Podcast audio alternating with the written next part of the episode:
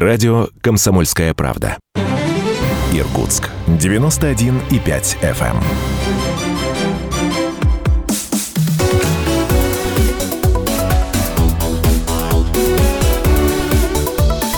Тема дня. 91,5 FM в Иркутске, 99,5 в Братске, сайт kp.ru. Из любой точки мира вы слушаете радио «Комсомольская правда». Это программа «Тема дня». В студии Евгения Дмитриева. Приветствую всех наших слушателей и расскажу, как мы проведем ближайшие полчаса. В следующей части программы у нас в гостях появится представитель Пенсионного фонда России по Иркутской области Юлия Шаталова. Расскажем о том, какие изменения произошли в 2020 в получении материнского капитала. Ну а в первой части программы о самых заметных новостях новостях и начиная с хроники коронавируса. 261 новый случай инфицирования COVID-19 подтвердили в Иркутской области. По данным оперативного штаба, общее число инфицированных в регионе 34 275 человек. От коронавируса скончались 972 а, человека за сутки четверо. Еще 148 от сопутствующих заболеваний. В настоящее время в больницах находится 3919 пациентов, 30 госпитализировали за последние сутки. С начала пандемии в Иркутской области выздоровело 29 820 человек, за сутки выписали 18 пациентов. Ну а тем временем вакцинация врачей и педагогов от COVID-19 в Иркутской области начнется в первом первом квартале следующего года. Об этом сообщил губернатор Игорь Кобзев.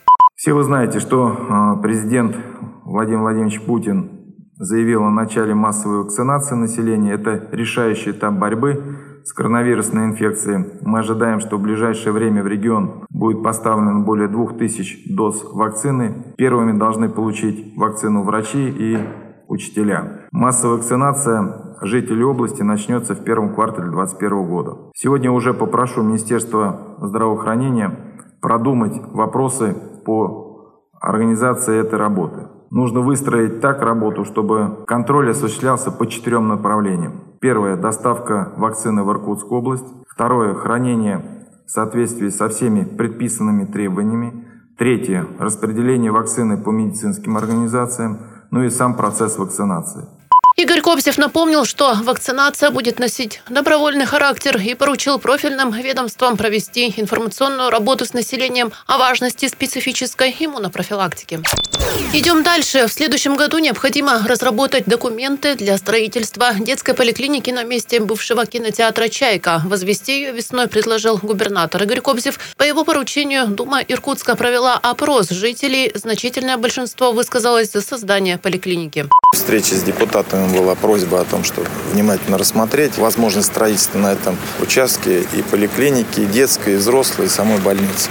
Сегодня мы рассматриваем все варианты, в том числе и то, что связано с демонтажом объекта «Чайка» и строительством там детской поликлиники. В принципе, сегодня подходы мы сформировали. Первое, мы берем проектное решение поликлиники АПО, трехэтажное здание.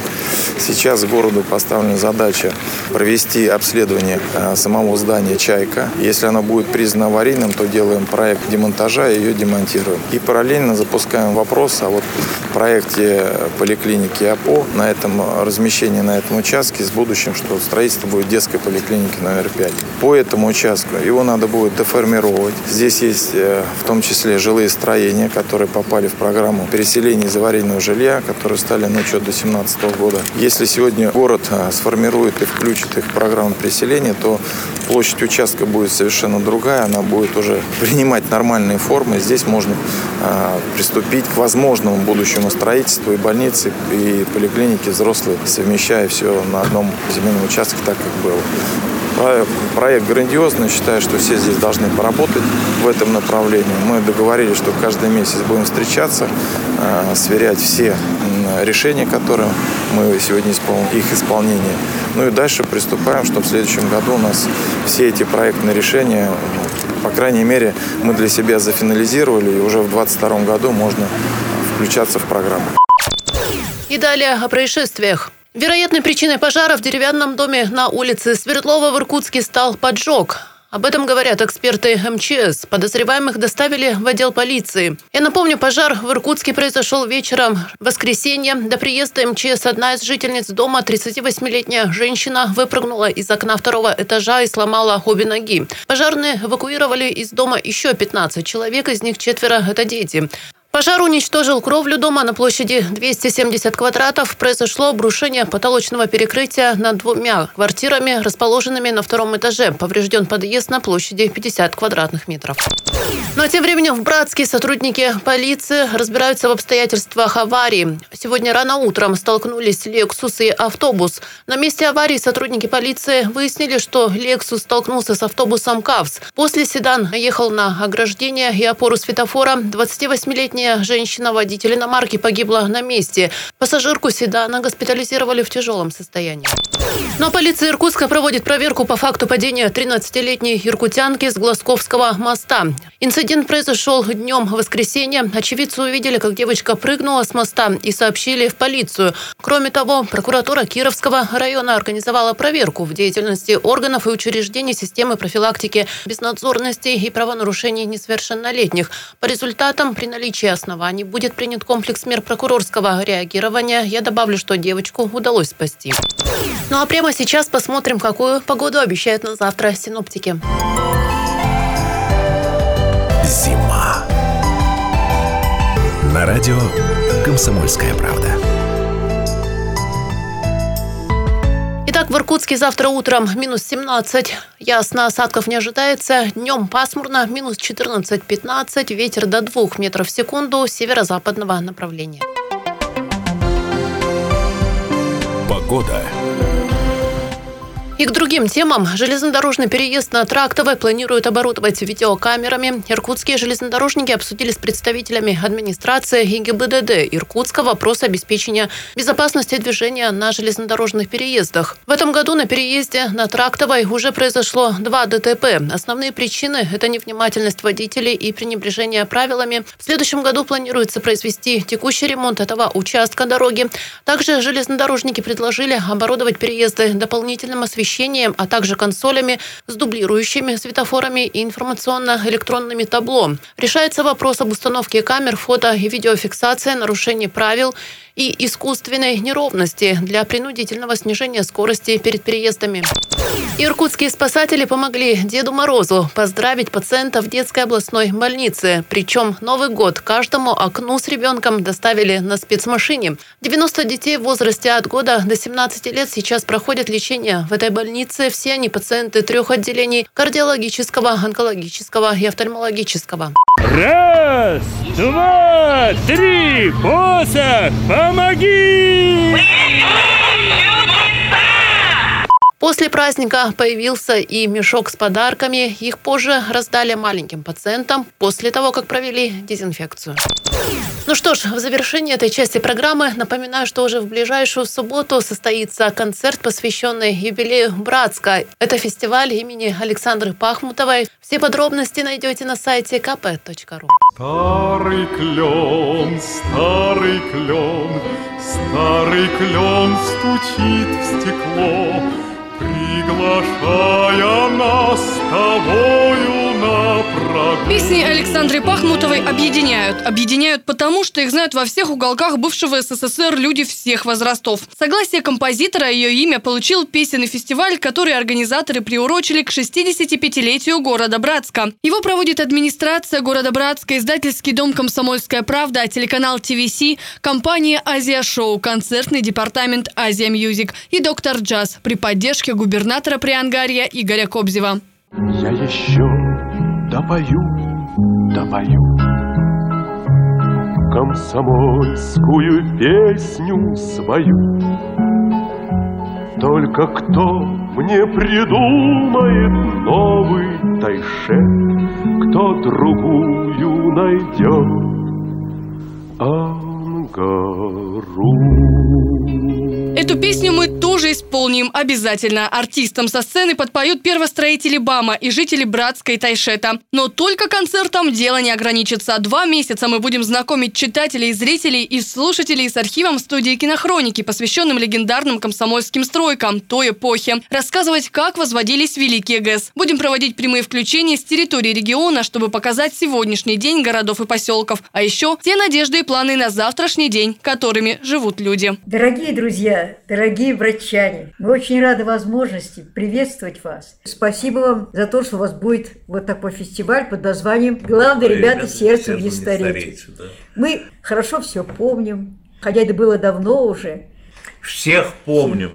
И Наверное, все-таки пока будут жить вот наши песни о Братске, то будет жива и память обо всех этих людях. Ну а тем временем в Братске установили баннеры с фотографиями заслуженных братчан. Все это посвящено как раз 65-летию Братска. Баннеры украсили 50 общественных мест. Как сообщила заместитель председателя комитета по градостроительству администрации Братска Марина Смирнова, праздничное оформление города находится в завершающей стадии. Праздничное оформление города сейчас находится в завершающей стадии. Буквально вчера завершены работы по монтажу э, баннеров. На баннерах фотографии, размещены фотографии реальных жителей города Братска. Это почетные граждане города, это ветераны, а также жители города, которые трудятся в различных сферах. Это здравоохранение, образование, культура, спорт и наша молодежь. Кроме фотографий жителей Братска, также на баннерах содержится праздничная символика. Всего изготовлено и размещено 40 баннеров, 20 тематических серий «Братска Тамы» и столько же с фотографиями ветеранов-первостроителей. Размещены они во всех районах города, в Центральном 22 баннера, Падунском 12 и Правобережном 6. Ну что ж, сейчас небольшой перерыв, через пару минут возвращаемся в студию, не переключайтесь. Тема дня.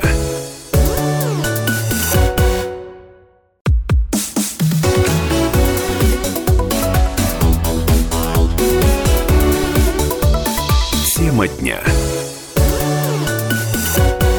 91,5 FM в Иркутске, 99,5 в Братске, сайт kp.ru. Из любой точки мира вы слушаете радио «Комсомольская правда». Это программа «Тема дня» в студии Евгения Дмитриева. Приветствую всех наших слушателей. И в этой части программы мы посвящаем а, ответам на вопросы все, что касается материнского капитала и новшеств, которые в этой сфере а, сейчас действуют.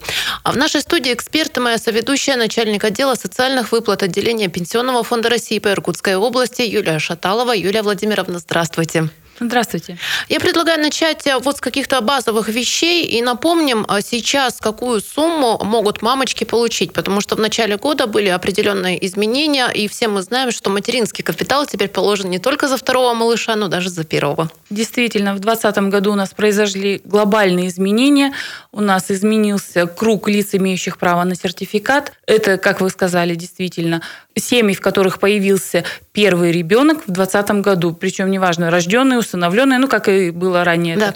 Размер материнского капитала в данном случае на первенца составляет 466 617 рублей. Также у семей, которые до 2020 года получили право на материнский капитал, размер материнского сертификата проиндексировался и составил также 466 617 рублей, ну, естественно, если они не распоряжались. Угу. То есть это полная сумма. Кроме того, еще одно новшество. Если право на сертификат возникло в 2020 году в связи с рождением второго, третьего или последующего ребенка, то есть до 2020 года право не возникало и только возникло, размер материнского капитала увеличивается на 150 тысяч и составляет 616 тысяч 617 рублей. Ну вот а некоторые вопросы возникают, в том числе и к нам в редакцию поступали, я прямо процитирую. Вот, второй ребенок был рожден в 2020, то есть а, женщине положено 616 тысяч, как вы сказали, 617 рублей. Но на госуслугах а, женщина видит, что ей оформлен а, сертификат на сумму, которая меньше, 466 с хвостиками. Да? А почему такая разница? Почему складывается ситуация и что делать? Ситуация, да, у нас такая возникает. Дело в том, что с 15 апреля у нас также внесены изменения в 256 федеральный закон, и сертификат мы выдаем в проактивном режиме. А что это значит? Что это означает? Угу. Это означает, что что мы получаем сведения из ЕГР ЗАГС о регистрации ребенка. Ребенка сразу регистрируют в системе персонифицированного учета, ему присваивают индивидуальный номер лицевого счета СНИЛС, и сведения поступают в уполномоченный территориальный орган пенсионного фонда для оформления сертификата без подачи заявления. Угу. У нас на территории Иркутской области это управление в городе Братске и Братском районе. У мамочек также возникают вопросы, почему Братск? Потому что они уполномоченный орган на всю Иркутскую область. Вот как. Сведения поступают к ним. На основании имеющихся в распоряжении территориального органа сведений принимается решение. Естественно, мы берем сведения ФСС о родовых сертификатах, где имеются сведения о ранее рожденных детях. Берем свои базы данных, проверяем все базы опеки. Но иногда у нас недостаточно информации, чтобы определить, что были еще дети, рожденные Мгм. ранее.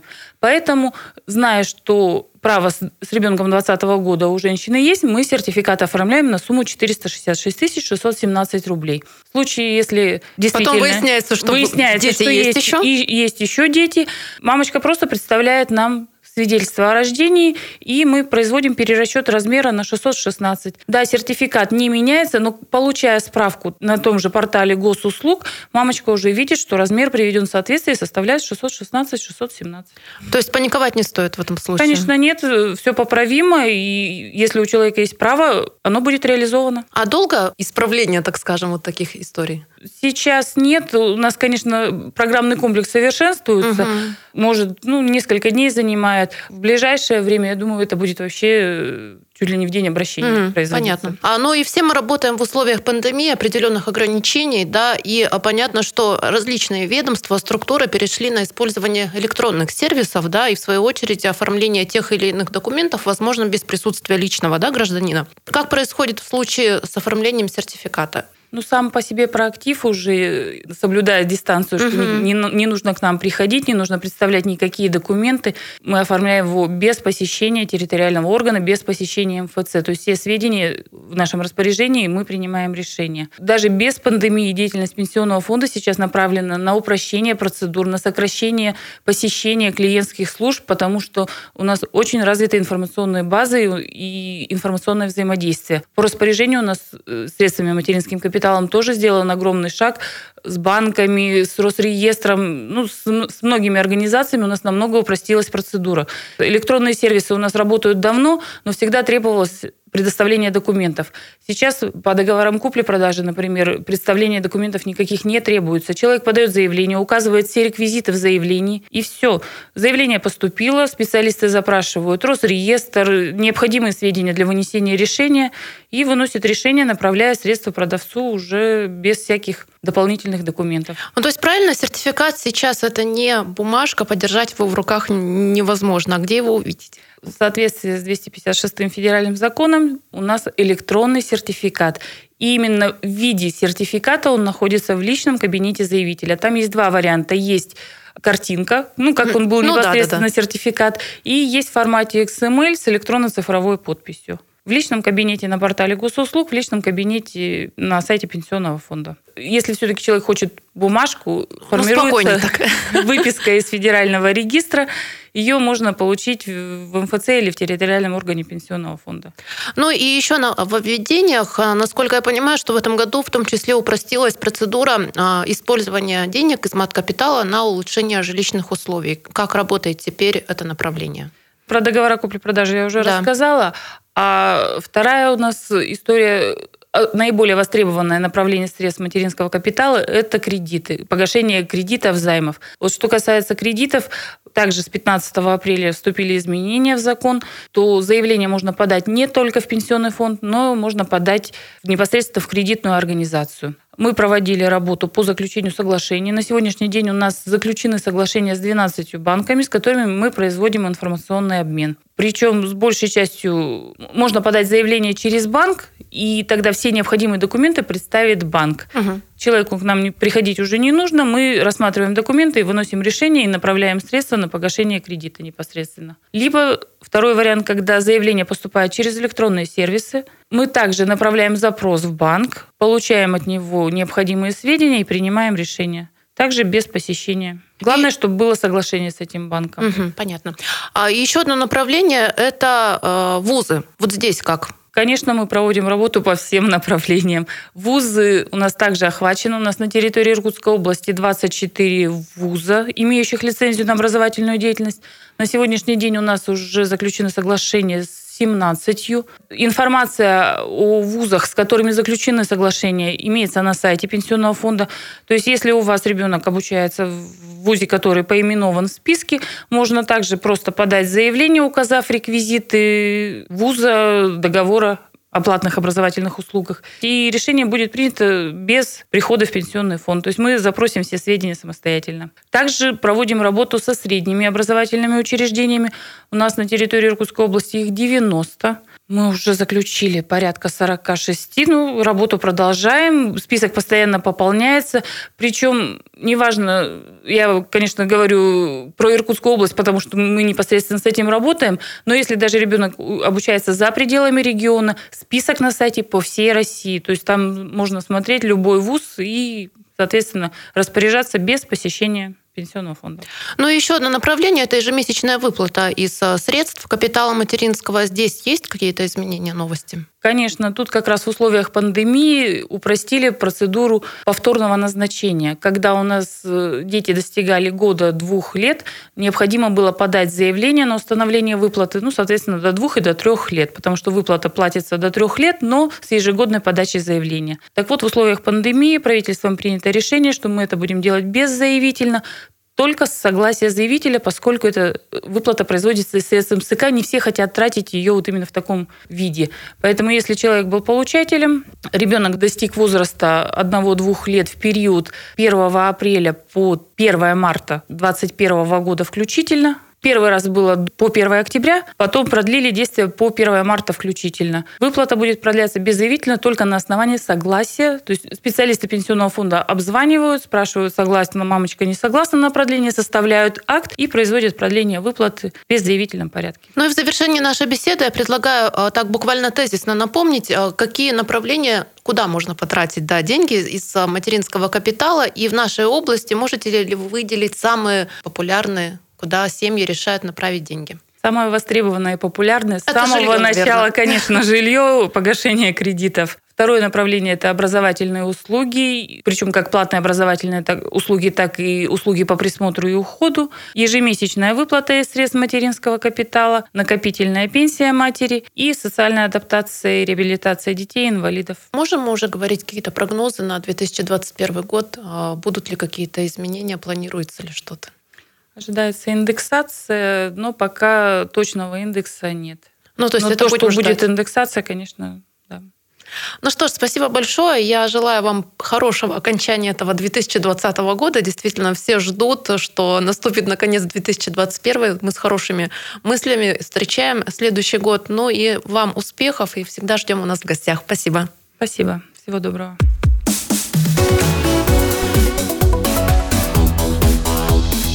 Тема дня.